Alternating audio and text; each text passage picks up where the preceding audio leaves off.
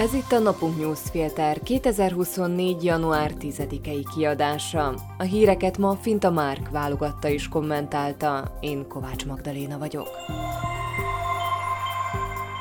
Mai témáink Vaktölténnyel lövöldözött a miniszterelnök. Korcsok kicsit elveszett a belpolitikai dzsungelben. A békepártiak esete az észak-koreai ballisztikus rakétákkal. Azt mondják a nagy politika tudorok, hogy a mai világban akkor tudod bebetonozni magad igazán a hatalomba, ha elhiteted a választókkal, hogy te magad vagy a valódi ellenzék, a külső és a belső gonoszok ellenzéke. Ezt csinálták a kommunisták, ezt csinálta Donald Trump, ezt csinálja Orbán Viktor. És ezt próbálja megcsinálni Robert Fico is, aki kormányfőként olyan sajtótájékoztatót tartott és olyan interjút adott, mintha még mindig ellenzéki lenne. Mondhatnánk, hogy Robert Fico csak nosztalgiázik, ragaszkodik a régi szép időkhöz, de ennél többről van szó. A kormányfőnek azért kellett most ismét elővennie az ellenzéki stílusát, mert a fránya sajtó, a parlamenti ellenzék és a mellékvágányra terelt rendőrök és ügyészek csak nem akarnak behódolni és térdet hajtani neki. Szóval Ficó kiállt az újságírók elé, és nem igazán tudta pontosan mit is kezdjen magával. Igyekezett magabiztosan fellépni. Ő maga hozta szóba az új lakását, melyet, mint kiderült, fél millió euróért vásárolt, saját pártársától, jóval áron alul. Ráadásul olyan hitelkonstrukcióval és feltételekkel, amilyeneket te, kedves hallgató, sosem kaphatsz senkitől. Fico erre nem is tért ki, inkább csak menőzött egy kicsit, hogy ő négyszeres kormányfő, hogy a viharban engedhetne meg magának egy luxuslakást.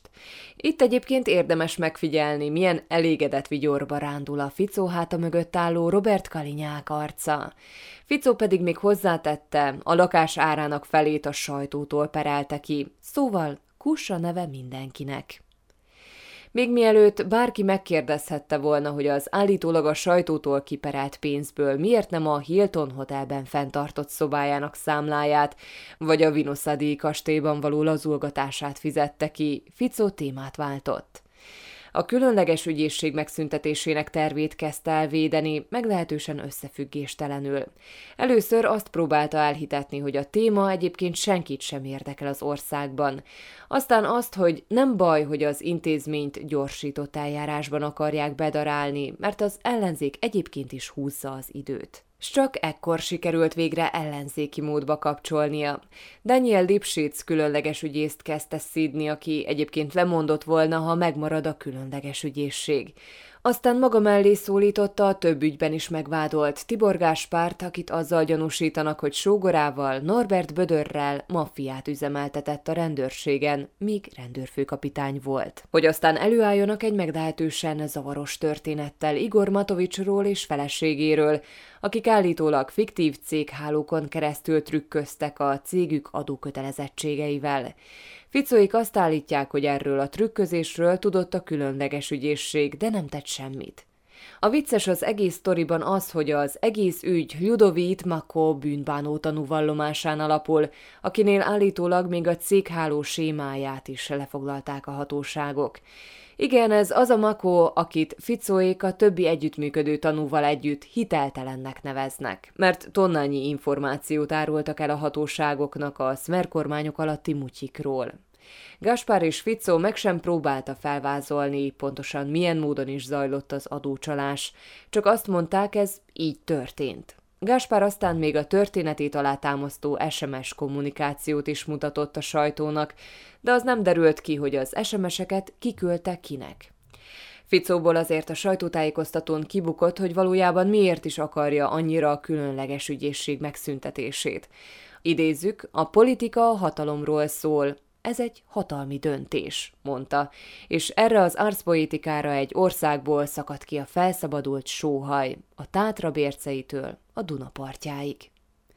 Köszönjük, miniszterelnök úr! Már megijedtünk, hogy az országot szeretné igazságosabbá tenni.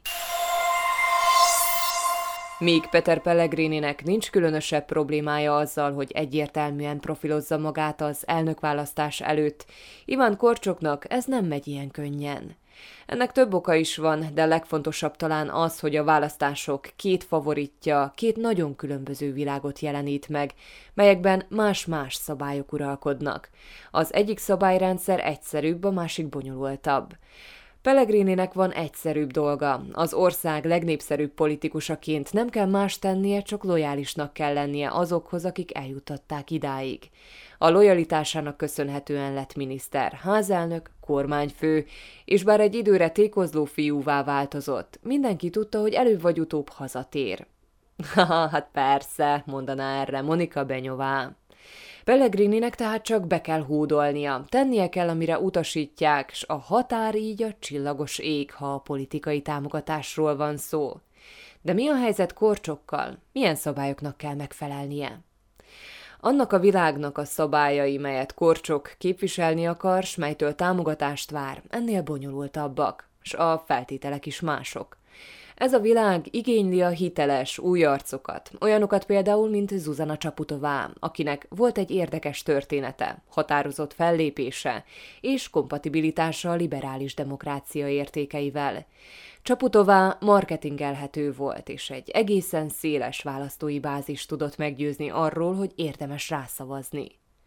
Korcsok azonban ebből a szempontból hatalmas hátrányból indul. Ez kiderül a Gyenyik ennek adott interjújából is.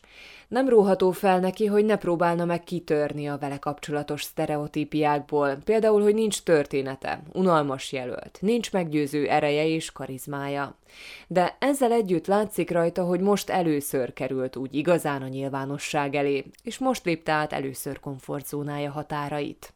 Korcsok a zárt diplomáciai világból érkezett, ahol egészen más szabályok uralkodnak, mint odakint a belpolitikai vadonban.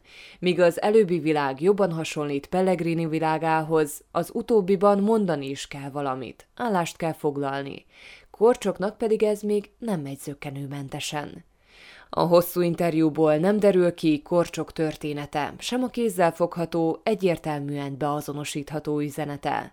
Bár alaposan odafigyelve dekódolható, hogy tulajdonképpen mit val és milyen értékek mellett áll ki, rendkívül óvatosan fogalmaz, s ebből saját bevallása szerint nem is tervez engedni.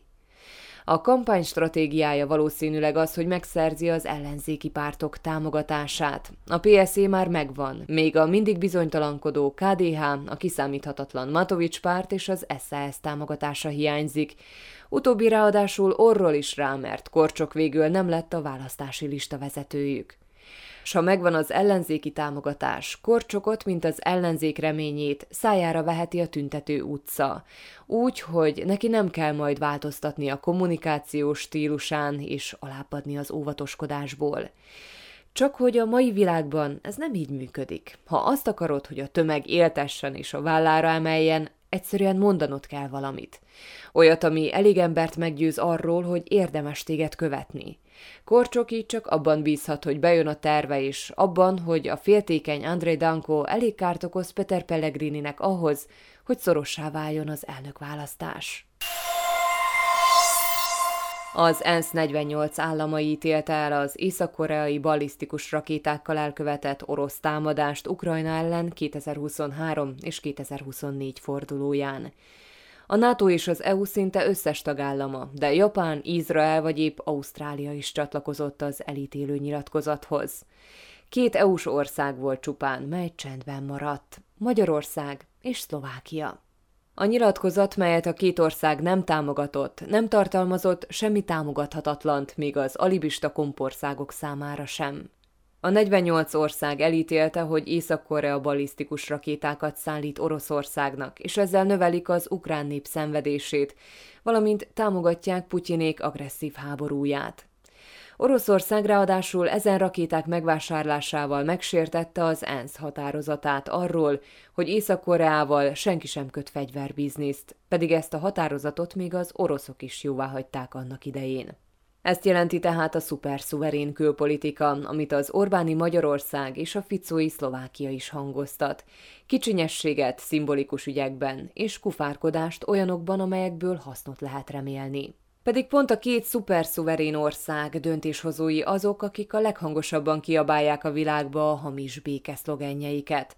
Ezerszer és ezerszer elmondják, hogy a fegyverszállítások meghosszabbítják a háborút, vagy hogy fegyverekkel nem lehet kiharcolni a békét de ez csak azoknál a fegyvereknél számít nekik, amelyeket a szövetségesei védekezésre adnak egy megtámadott országnak. Az valahogy hidegen hagyja őket, mikor az agresszor vásárol fegyvert, amelyekkel civileket gyilkol halomra. Ez az ENSZ határozat persze nem sokat számít is, talán még csak lábjegyzet sem lesz az orosz invázió történetében, de azok, akik emlékezni fognak rá, azok majd felemlegetik, ha egyszer valaki benyújtja a számlát a szuperszuverén külpolitikáért. Hírek egy mondatban. Novák Katalin kinevezte a Szuverenitásvédelmi Hivatal élére Lánci Tamást, a közmédia online igazgatóját. Lánci politológus, korábbi Fideszes helyettes államtitkár, akinek a nevéhez kötődik a kormánykritikus civilek soros listája is. A Ficó kormány által jóváhagyott, a magas kamatokat ellensúlyozandó kormányzati segély nem érinti azokat, akik a jelzálog kölcsönüket átvitték egy másik bankba. Ez a törvény egyik lábjegyzetéből derül ki, és 46 ezer esetet érinthet. A kormány elfogadta a 13. nyugdíj növelésére vonatkozó javaslatot. A nyugdíjasok a nyugdíjuk átlagértékének megfelelően fognak 13. nyugdíjat kapni. Az államháztartásnak ez csak idén csak nem 830 millió eurójába kerül.